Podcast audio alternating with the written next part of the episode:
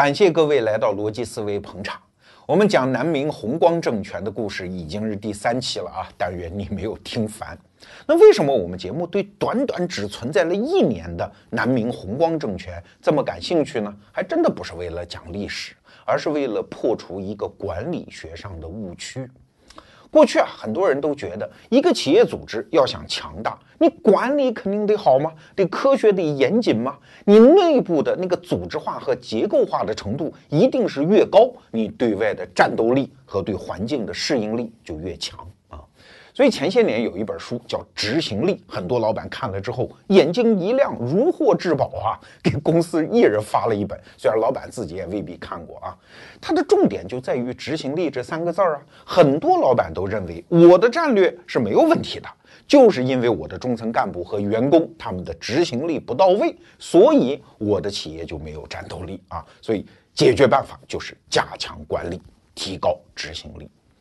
那我们想通过这三期节目，其实想让大家看到相反的一个事实，就是也许企业内部的组织化程度越高，你的对外适应力反而越差啊。所以我们才有兴趣来解剖南明弘光政权这只小麻雀。我们接着往下讲啊，前面两期节目啊，我们首先第一集讲了皇帝的问题，第二集通过阮大铖的例子讲了文官的问题。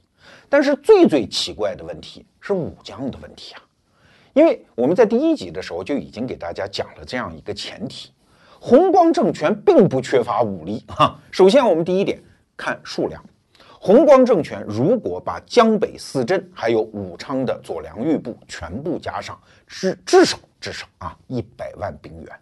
而这个时候，北方的清朝有多少呢？整个民族满族当时二十万人，他的军队大概两万人到六万人之间，也不过就是这个数量啊。所以你说他怎么可能打不过？而更重要的是，哎，我就算打不过啊，我们这边战斗力比较差，你不能一仗不打吧？对呀，在整个清兵征服江南，就是毁灭南明弘光政权的时候，我们几乎没有听到任何像样的战斗。啊，好像清兵一至，天下土崩瓦解，太奇怪了。那第二点呢？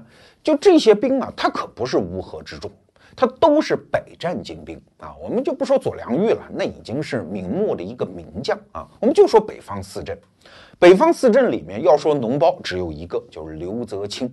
刘泽清呢，是从山东总兵带着自己的地方部队往南退守啊，所以这支部队呢，没有打过什么硬仗。可是你看剩下来的三镇，一个黄德功，一个刘良佐，这都是明末农民战争当中是久经战阵的，而且不是没有率部打过胜仗的将军啊。那最后一个人就是高杰，这个人就更不得了了，他的外号叫翻山药，他是谁啊？是李自成的老乡哎，是李自成的农民起义军的元老哎。这两个人又是同乡又是战友，所以关系本来应该很好，但是后来出了一件事儿。李自成有一个老婆叫邢氏，据说长得又漂亮，又有大局观，而且又会算账，所以李自成呢就把她当办公室主任加 CFO 用，把什么粮饷啊、军事器械都交给他保管和分发。那高杰呢又是将领，小伙子又帅，经常要来领一些粮饷和器械，所以一来二去，两个人就在屋里算账啊，觉得桌子不够用啊，就算到床上去了，两个人关系就搞上了。那这两个人也害怕，因为李自成那可是杀人不眨眼的主啊！说为了我们美好的爱情和未来，就叛逃吧。于是就投降了明朝。所以高杰这个人是既熟悉农民军的战法，也熟悉官军的战法。他带领的部队虽然后来被打残了，但是带到江北的时候，成为江北四镇的时候，那还是最有战斗力的一支。据说有四十万兵马啊，兵强马壮。所以南明朝廷这个时候并不缺战斗力啊，而且还有一点，江北四镇的布防是非常有章法的。总设计师就是那位著名的史可法。史可法当时想啊，你看南京是在长江以南啊，我在前面至少要布三层防线。首先是从安徽的凤阳到徐州到淮安，这是北部的一条防线，放两个镇的兵马在这儿。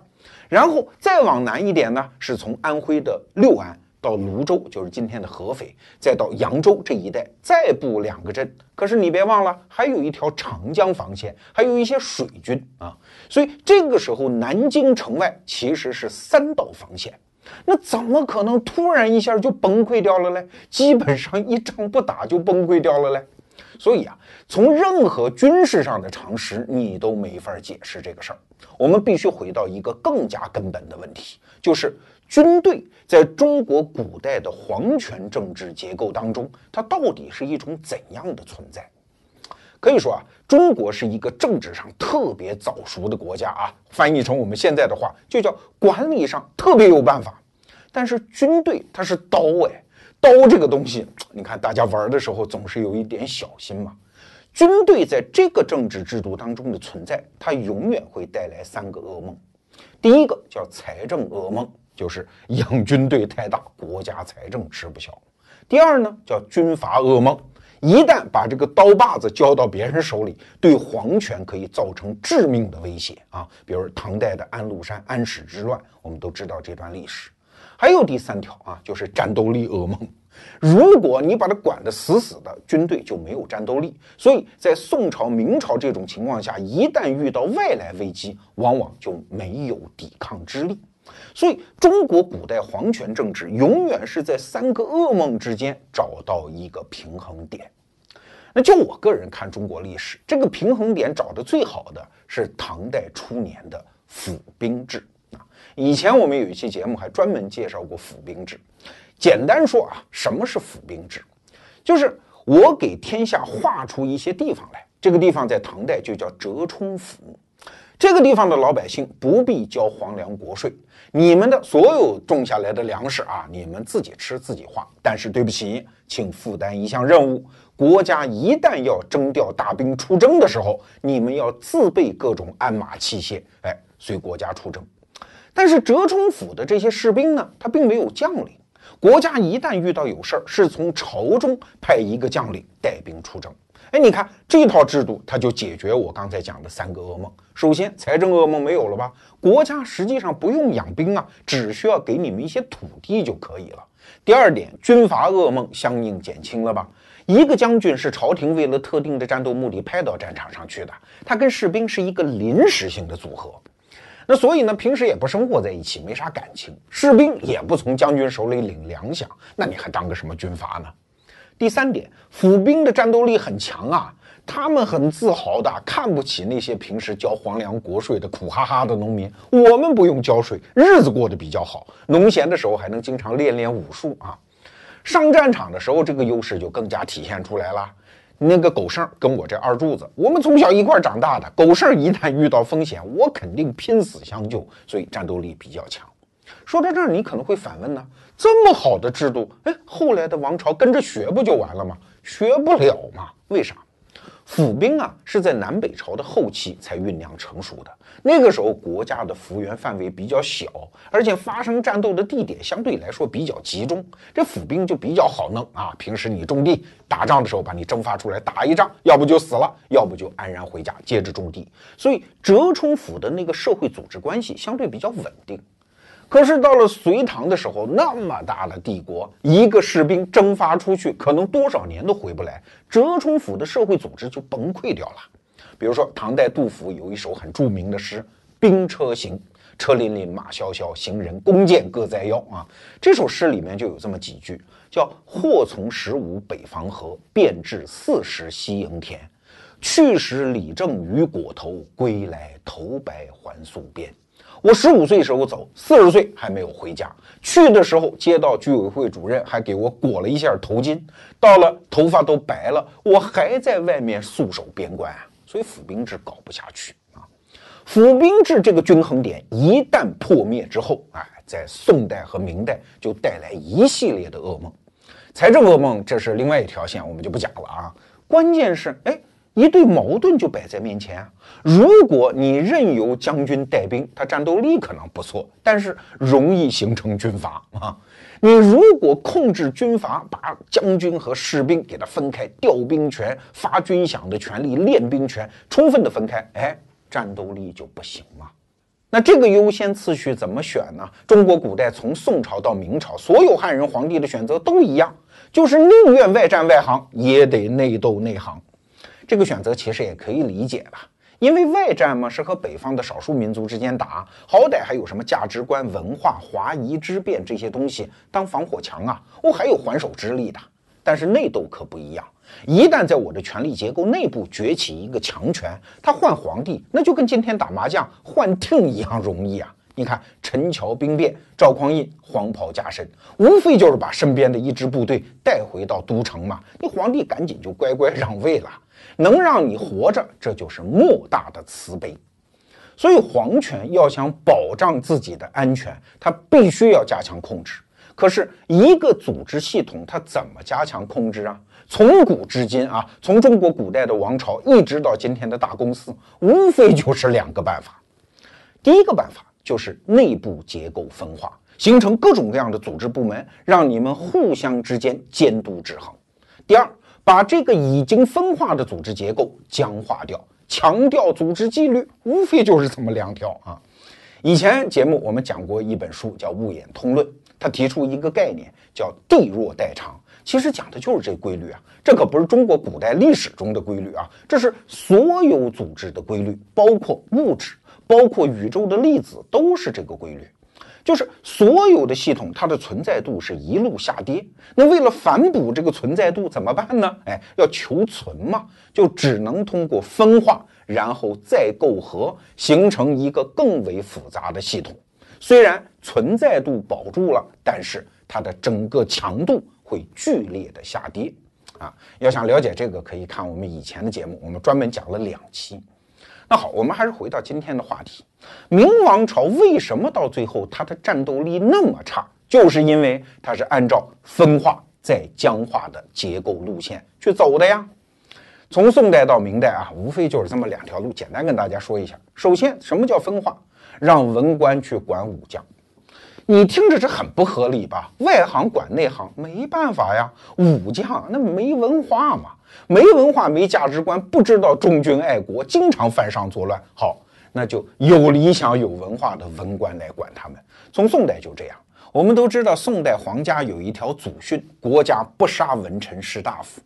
可是南宋的时候，岳飞不是被秦桧和宋高宗联手害死了吗？你觉得这是忠良被陷害吧？一定是山河变色，为忠臣垂泪吧？哪有那个事儿？岳飞刚死的时候，朝中没什么人替他说话，都觉得哎呀，可能是冤，那又怎样？你手里有刀吗？你随时可以犯上作乱吗？皇帝为了预防万一干这个事儿，也可以理解。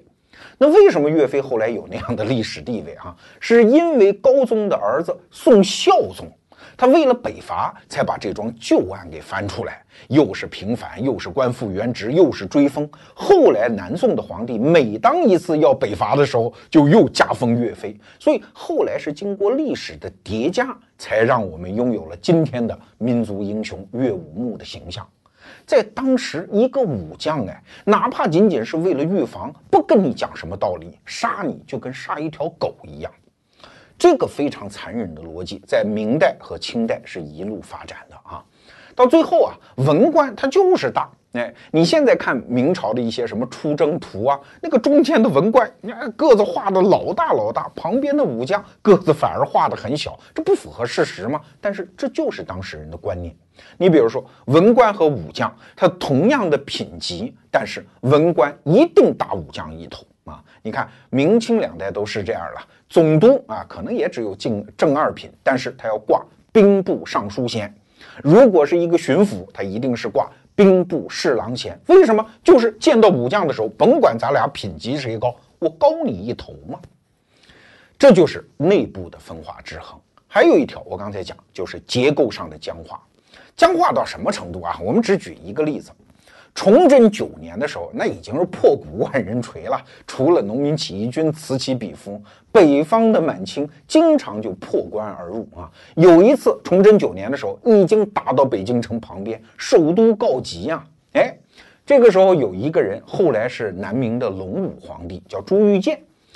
这叫唐王啊。唐王说：“哎呀，什么藩王不准带兵，不理那一套。现在国家危急，皇上危急，就带领自己的护军，可能也征集了一些人，大概就一千人啊，就秦王去了，杀到北京。走到路上，那个崇祯皇帝这个时候盼着部队秦王啊，哎。”但是不对呀，你是亲王，你是藩王，你怎么可以带兵秦王呢？所以半路上让他回去啊，回去之后还把他给抓了，抓了之后圈禁在凤阳高墙，就是祖宗之地啊，然后把他废为庶人。所以你看，国家到了这么危急的时候，对于武力的那种防范，那种内部结构的组织纪律，那还是要强调的，这叫规矩啊。你要讲规矩嘛，那自然付代价。这个代价就是军队战斗力的下滑。举两个例子，第一个例子是明代中期的土木堡之变，明英宗御驾亲征，带五十万大军在外，按说就是打不过人家，咱们边打边撤总可以吧？护得皇帝本人安全总可以吧？这是护驾之功哎，任何一个将军和士兵，只要护驾成功，立取富贵，按说应该人人奋勇。结果呢，和蒙古大军是一触即溃，五十万人逃散，留下一个皇帝让人给抓走了。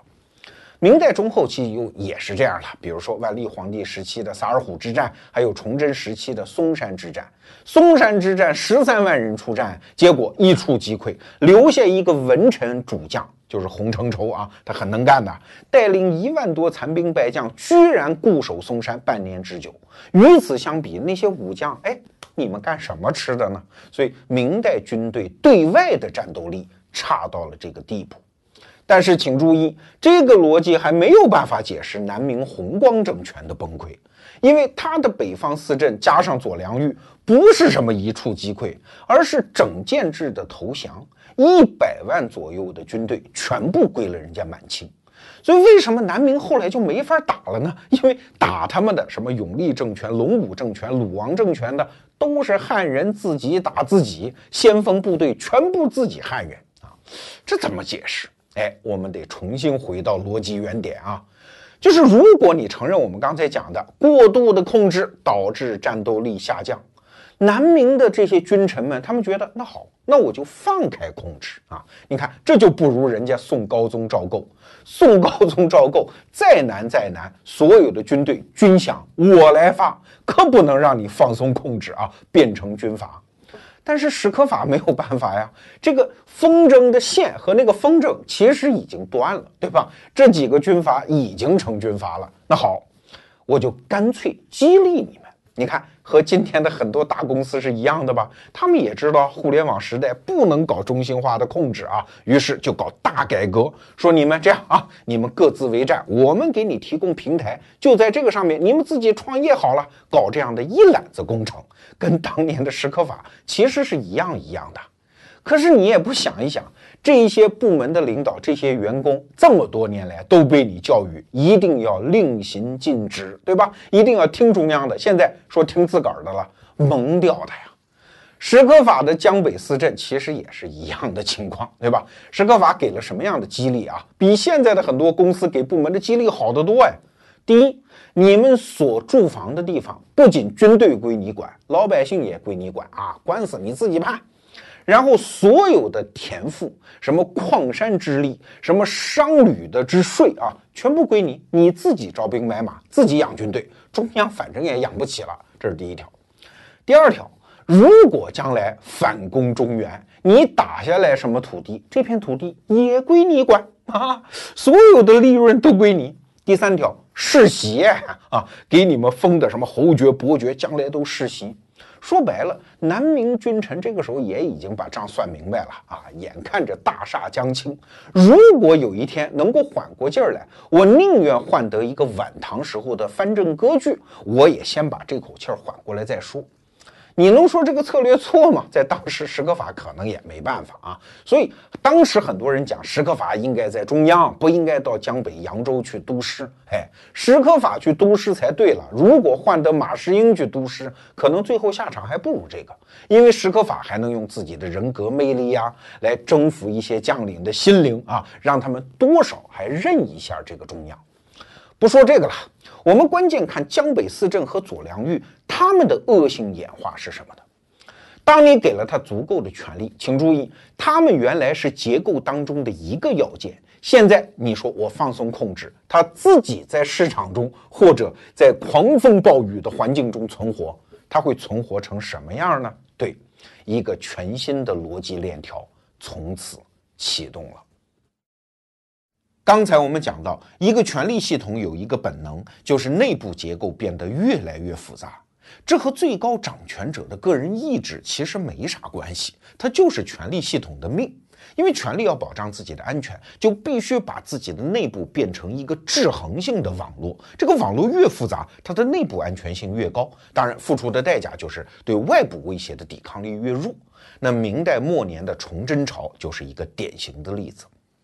等福王弘光在南京见证的时候，他就突然一下变了一个策略啊，因为这个时候主要矛盾就不是内部矛盾吗？什么东林党、阉党，吵就吵去吧。关键是满清的铁蹄要南下，而李自成的流寇还没有剿灭啊，所以对他来讲，眼下活下来最重要，抵挡外部安全威胁最重要。所以他的策略就变成了什么呢？我不去控制你们这些结构件了啊，你们各自为战，自己去创业去吧。只要最终啊，我还握有一点股份，剩下每年的分红都归你们。我们前面讲石刻法在江北四镇，包括对左良玉，他的核心国策其实就是这个。但是最终实施的结果是什么呢？让所有人大出意料啊！这些拿到了爵位、拿到了土地、拿到了空前权力的军人们，没有为国家厮杀，没有抵挡，甚至没有打仗，就全部投降了。要说啊，在当时的人是真不理解这个事儿。那首先，我给了你那么大好处，你做买卖也得讲究一个公平嘛？为什么你不能回报我呢？而且当时的很多儒家知识分子就更不理解了，讲了这么多年的忠孝节义啊，你们总该也听得进一句半句吧？怎么到最后是这样一副下场呢？你看，一六四四年，也就是甲申年的十一月，这个时候石可法不是在江北扬州督师吗？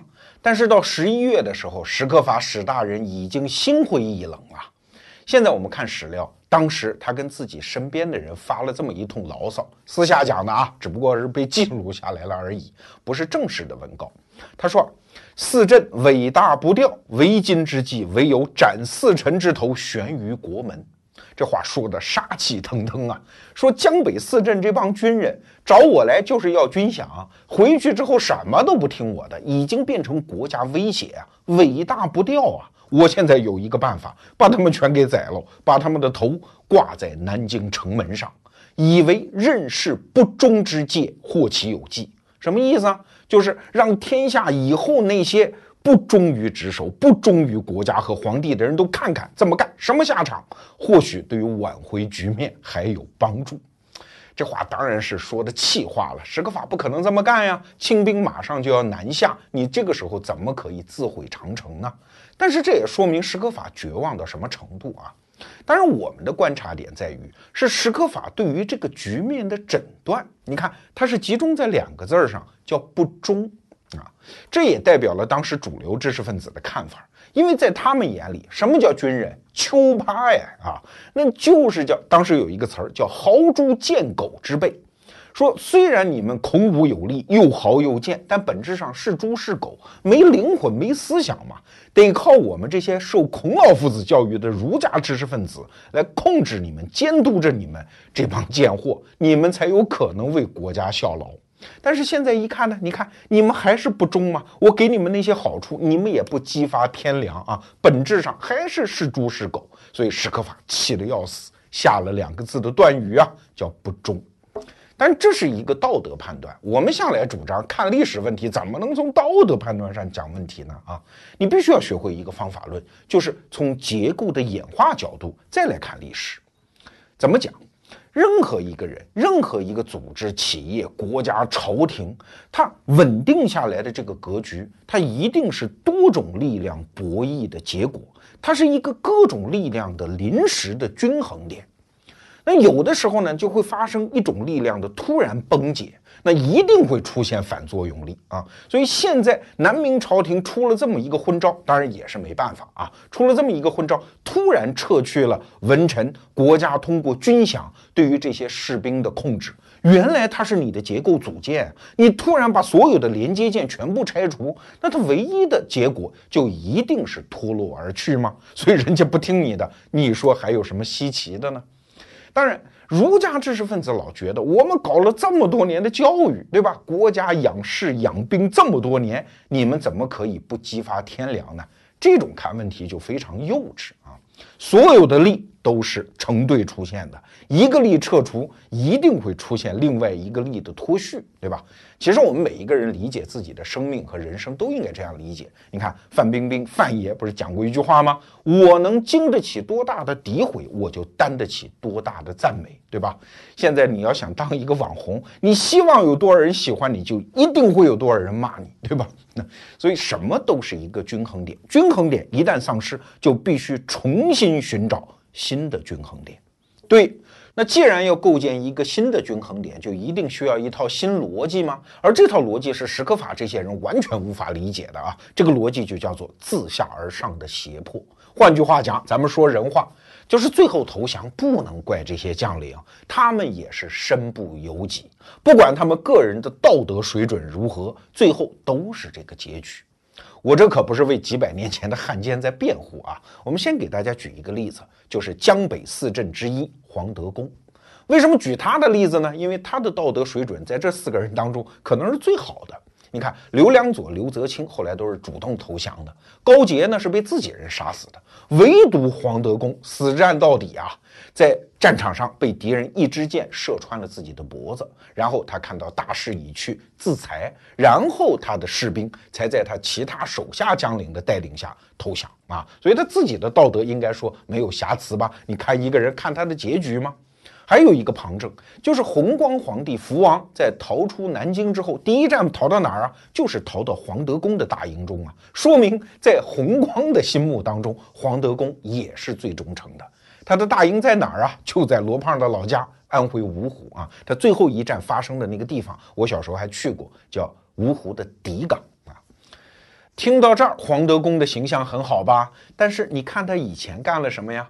就在他死前不久，也就是江北四镇刚刚设立的时候，黄德功和高杰两个人还发生过一次火并。当然，你说怪谁呢？军阀之间抢地盘，其实也谈不上谁是正义，谁是邪恶啊。但是这一仗呢，高杰打赢了，因为他偷袭的黄德功，杀了好多人，杀了好多马。那黄德功就不干了，就要报仇啊。史可法赶过来说：“别别别啊，大敌当前，咱们以大局为重，都消消火。”但是史可法手里也没什么权利，按说朝廷遇到这种事儿，应该惩罚高杰嘛。但是不能这么做呀，所以。这个时候，史可法就摆出一副隔壁大妈的姿势，劝这黄德功说：“你看啊，天底下人都知道高杰错了。如果这个时候你放他一马，街坊邻居们是不是都夸你好啊？你看，史可法只有这种招。好，黄德功说不打也行啊，他得赔我。高杰呢就谈好了，赔他三百匹马。可是马运到的时候，大家又傻眼了，全部是老弱病残马，根本就不能用。哎，史可法说：别别别别打啊，这钱我掏。”三百匹马，座价三千两银子，我掏。而且这个时候呢，黄德功的母亲刚刚去世，史可法说：“我再出一千两银子的份子钱啊，看我的面子，别打了。”好，黄德功把这口气就给咽了。后来高杰被自己人给杀了之后啊，因为他是孤身犯险嘛，这个故事我们现在就不说了。孤身犯险被杀了之后，黄德功得到这个消息，第一反应是什么？带领兵马直奔徐州而去。徐州就是高杰余部所在地，也是高杰所有家眷所在地。你高杰死了，现在我要不仅拿你的地盘，我还要把所有你的家眷、你的部署一网打尽。啊，把这个史可法又吓得要死，赶紧从扬州赶到徐州去调停。后来这个事儿没有发生啊。按道理讲，像黄德功这样的大英雄、大忠臣，他不应该干这种事儿，他不应该肆意的发泄自己的私怨，他应该以大局为重，报效朝廷。嘿嘿，你要是说这样的话呀，你就不理解什么叫军阀。军阀是脱离了正式的社会秩序，建立的一个非正式秩序的武装系统。我们说人话啊，就是军阀的权力来源和正式结构当中的军人不一样。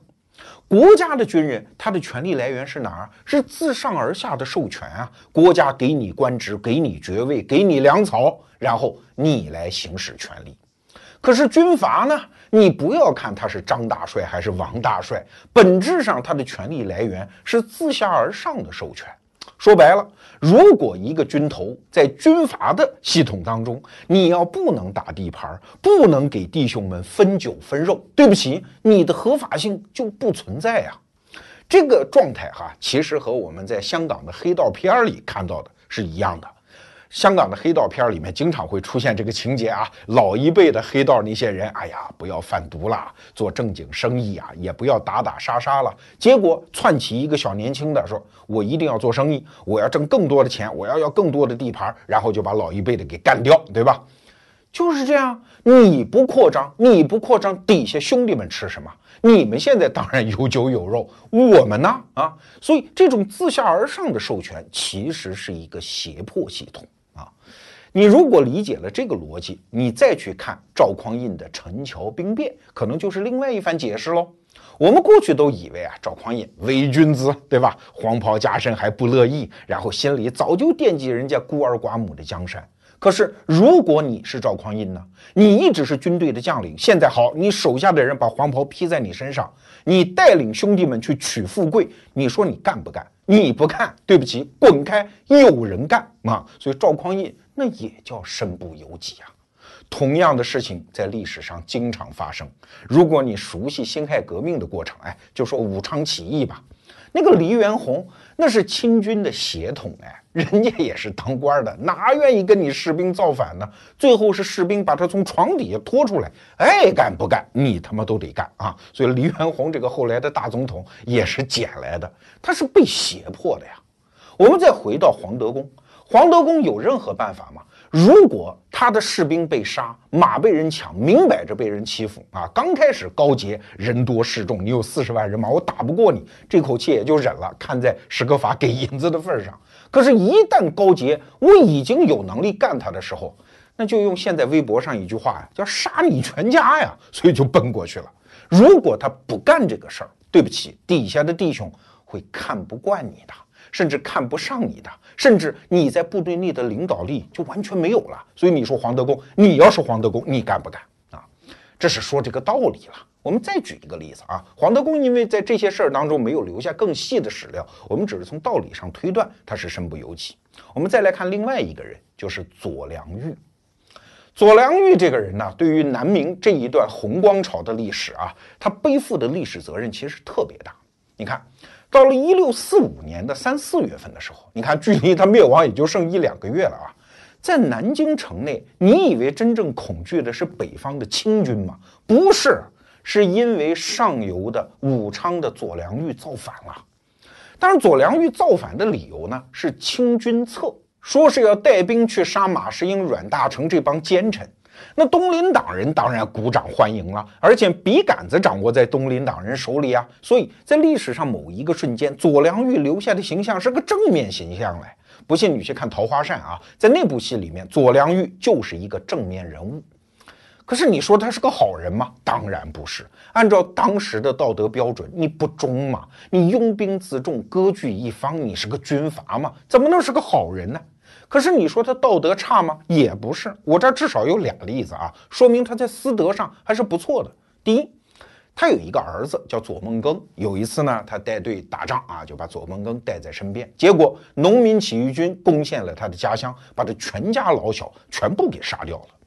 这个左良玉后半辈子就不近女色，啊，就是怀念自己的家人。哎，这作为一个军阀，有酒有肉有女人，能够忍得住也不容易啊，说明这个人至少不是放纵自己的人。第二，他有一个恩人，这个人说来也很有名啊，叫侯洵。谁呀？就是《桃花扇》主人公所谓的明末四公子之一的侯方域的父亲。这侯洵呢，在左良玉年轻的时候曾经救过他一命。那个时候他还是一个大头兵啊。但是左良玉当了军阀之后大帅了，带兵经过侯洵的府邸的时候，严令啊，不得动这个地方的一草一木。然后进去叩拜老人家侯洵的时候，显得非常之恭顺啊。所以周边的人都称赞呐，说左良玉真是一个知道感恩的人。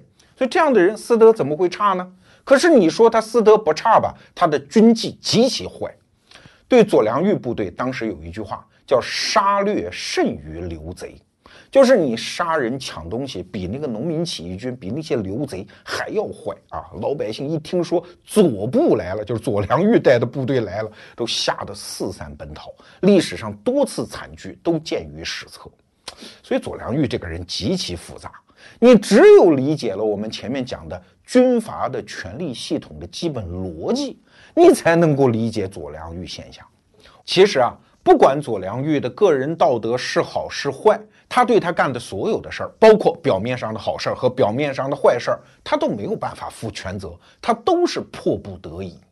我这可不是替他说话啊，我只是想强调，观察一个历史人物的行为，你不能只从他的个人意志出发，你得充分考虑到周边环境对他施加的限制性影响。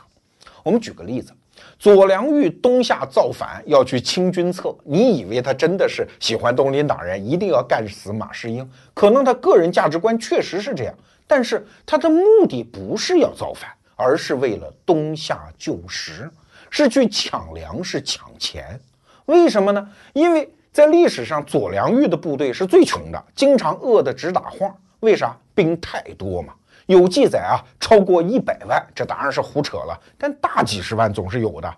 跟江北四镇比起来，左良玉的部队最多，可是他的防地仅仅是湖北一带啊，而这一带已经很残破了，养不活这么多人。好，你一个大帅，底下的士兵你都养不起，皇帝还不差恶兵呢，你怎么办？哎，第一个办法。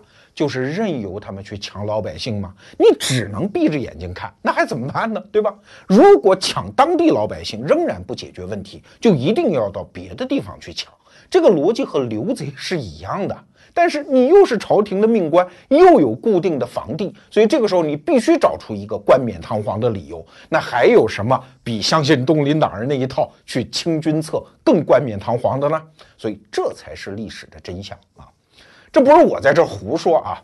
举个例子，一六四四年甲申年的时候，北京城破，突然左良玉部发现，耶，怎么在南京又冒出一个皇帝来？左良玉手下很多将领，那都是粗人嘛，说去他妈的什么皇帝，还要给我们下命令是吧？瞧他给这这两个子儿的军饷，说打他去吧，我们干脆就到那个花花世界，不是南京有粮食吗？我们去打他去吧。左良玉，你想他也是朝廷命官出身嘛，坚决不肯啊！我们要忠于中央。然后他讲了一句什么话？说过此一步者，良玉视之以死。就是你们这帮将领啊，你们只要过这一道线，我就死给你们看。你想这个口气哪是什么恶霸军阀所该讲的话啊？他完全是一个用自己生命去胁迫一帮流氓的。一个忠臣的口气，他没有办法，所以后来左良玉干了两件事：第一，派一帮炮艇有炮的船在下江口封着啊，谁都不准走；另外呢，从自己私房钱里面掏了两三万两银子分给这些将领，说最后还有这点积蓄，大家分了吧。哎，我们前面讲左良玉有个儿子叫左孟庚，左孟庚叫面有吝啬，就表现出来不大舍得。左良玉特别痛心，就骂他这儿子：“你以为这些钱是你的呀？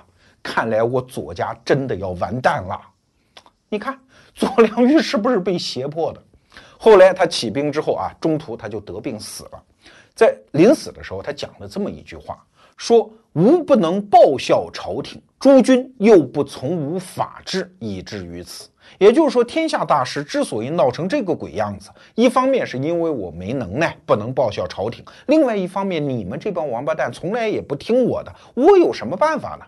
所以，左良玉临死的时候，心中一定充满了悲凉和无奈啊。当然，你可能会说，你要那么多军队干什么？不养百万大军、几十万大军，后来这些逻辑不就不成立了吗？嘿嘿，你就得理解什么是军阀。我前面讲，军阀是脱离了正式社会制度的一个暴力系统。你别看他有刀有枪啊，他充满了不安全感，因为他随时要用暴力去解决问题。那好多一条枪，多一个人都是好的，他一定不断的像滚雪球一样越滚越大，一直到他的经济系统崩溃为止。说个题外话啊，我看过一些文章，有人还说民国时候的军阀多好啊，不打仗的时候长袍马褂，礼贤下士，动不动还办个大学、办个模范村什么的啊，讲这些军阀的好话。你错了，你被他的表象给蒙骗了。只要他不是一个正式社会制度下的暴力集团，他一定会产生三个结果：第一，战斗力极差，因为他要保存实力嘛，军阀是不爱打仗的；第二，对老百姓一定是越来越狠。第三，他一一定是越滚越大，一直到崩溃为止。所以军阀系统一定是社会毒瘤，它不存在任何好的可能性啊。我们还是回到南明。弘光朝廷崩溃之后，为什么所有的军队都投降？因为跟将领的个人道德没有关系啊！你看左良玉临死的时候也交代下来啊，说我死之后，你们这些人啊，最好是为国家能够捍卫疆土。其次呢，如果这个你们办不到，找一个地方你们能够自给自足也挺好的。没人听他的呀，所有的将领拥立他的儿子左梦庚投降了北方的清朝啊。黄德功临死的时候也是被一箭射穿了脖子，立马自裁。临死的时候都不说你们继续战斗，因为他知道他一死，剩下的所有将领带着士兵一定会投降。这个时候没有任何一个意志可以阻止这件事情发生。你一旦理解到这儿，才知道南明的悲剧它到底悲在哪儿。好，关于南明弘光政权的历史，我们已经讲了三期了。那个小朝廷一共才活了一年，我们讲了都快一个月了啊！所以今天是大收官。那为什么我们要讲？其实如果你听得懂我弦外之音，已经明白了，我哪里是在说什么历史嘛？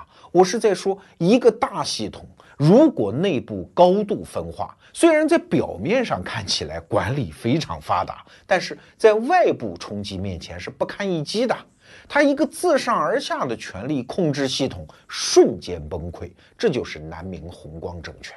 当然了，中国古代的朝代，它崩溃的底层原理，你说到底其实是差不多的啊。但是为什么一定要挑南明说呢？第一是史料多嘛，第二牵扯到太多的爱恨情仇嘛，第三它是在皇权系统演化到最后阶段的一个产物啊，所以它特别值得拿出来说。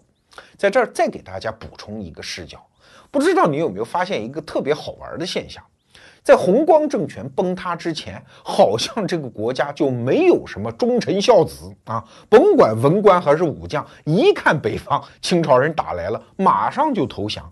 有很多看起来特别龌龊的段子啊，比如说钱谦益最著名的，都已经跳湖自尽了，一会儿又爬上来了，说水冷啊，我受不了了。还有我们安徽老乡，也是宰相级的人物，叫龚鼎孳，他也是娶了秦淮八艳之一啊。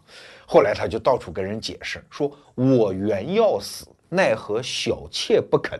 我是想死的，我娶的秦淮八艳不让我死啊。就这种没出息的话都能说得出来啊，好像这个朝代就这样稀里哗啦就崩溃掉了。可是你有没有感觉到啊？弘光政权崩溃之后，哎。抗清运动反而风起云涌，南明政权可不只是弘光政权一个啊，后面还有什么隆武啊，还有贵王朱由榔的永历政权等等，以前我们也介绍过。可是你发现这些政权，它的主政者或者主要依靠的力量，恰恰不是原来朝代当中的体制内力量，这是一个特别有意思的现象。给大家随便举几个例子啊，比如说我们刚才提到的江北四镇当中，唯一一个有志恢复中原的是谁呀？高杰。高杰是李自成的人呢，不是你大明朝的内部人呢啊。只不过史可法非常有人格魅力，感化了他。高杰说：“哎，我带队出征，当然没出征了啊，就被底下人给害死了，这是个悲剧。可是后来。”支撑永历政权的是谁呀？孙可望、李定国这两个人，张献忠的人，更有名的就是郑成功了，收复台湾。他在理论上把明朝的国祚啊延续了好几十年。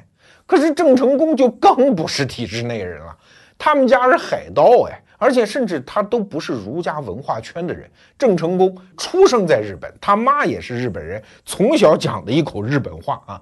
哎，他突然对儒家文化这么感兴趣，突然对大明王朝忠心耿耿。后来他的名字不是叫国姓爷吗？因为赐给他国姓吗？所以这是一个特别有趣的现象。其实是什么？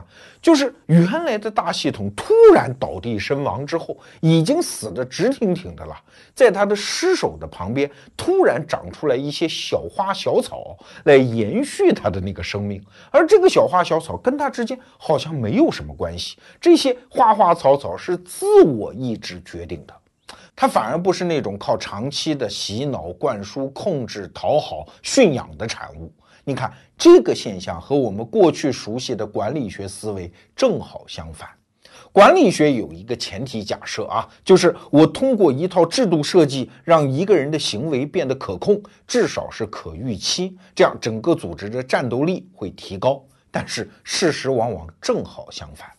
反过来说，一个人如果你不管他，任由他发展，他就一定会堕落吗？他就一定会远去吗？哎，事实证明也未必。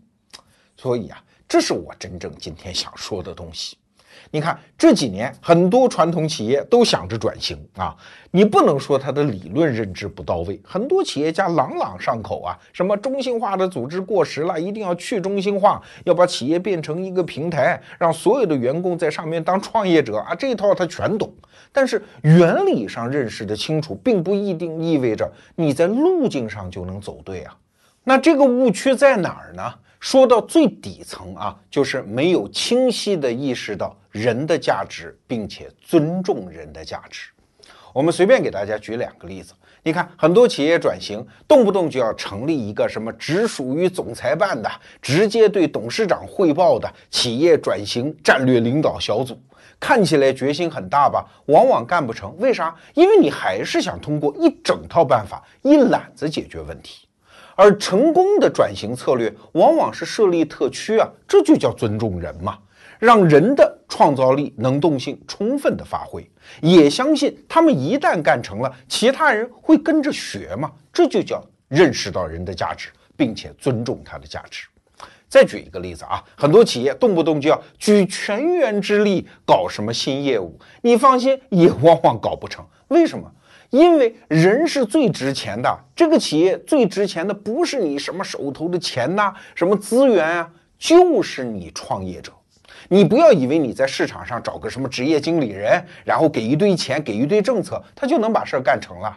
你创始人是握有最大股份的，只有你握有这个企业的基因，你知道怎么干。所以，我看到的企业新业务开创成功的，往往都是创始人自己带一个小分队扑上去。这叫尊重人的价值。在前两期节目当中，我还举了一个我们公司自己的例子。我们员工，你只要觉得为了业务需要，你要请人吃饭，你就吃嘛，吃完了拿来报销，我们也不做甄别，相信你嘛。因为我和我的合伙人之间有一个理想。就是我们能不能构建一个成人式的公司，互相之间信任，谁也别把谁当孩子，谁也别把谁当坏蛋啊！我们只是在一个价值平台上各自发挥自己的创造性和能动性。那那期节目播完之后，我就看到有一个朋友在底下评论哈，说罗胖胡扯，一个公司如果没有良好的管理，它是长不大的。你现在是因为公司人数少，你可以这么做。哎，确实，你还说对了。我确实有这样的担心。我们公司现在一百人左右，如果变成三百人、五百人、八百人，甚至一千人，这个管理风格还能不能持续？我不知道，我也没有必胜的把握。但是我们希望这个时间点到来的越迟越好，甚至永远不要到来。这是我们的一个理想。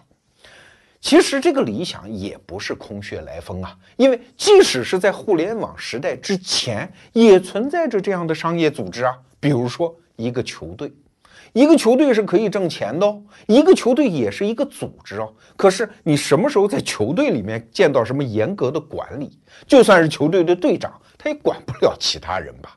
球队的本质是什么？我们为着一个共同的目标，就是要赢嘛。然后每个人踢好自己的位置嘛。我们伙伴之间互相信任嘛，他不就行了吗？未来的商业一定会出现这样的组织啊！今天没有时间讲，以后我们有机会专辟一期节目讲这个问题。在硅谷已经有大量的公司正在尝试这样的管理方式啊，这样的协作体，它是互联网时代人类组织的未来。所以在这个时间点，面对南明这样一具尸体啊，我们真的是要思考一下，我们到底是要一个。朝廷式的组织，还是要一个球队式的组织？